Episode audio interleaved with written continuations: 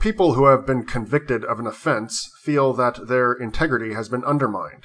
They previously self-identified as upstanding citizens, and that has now been taken away from them.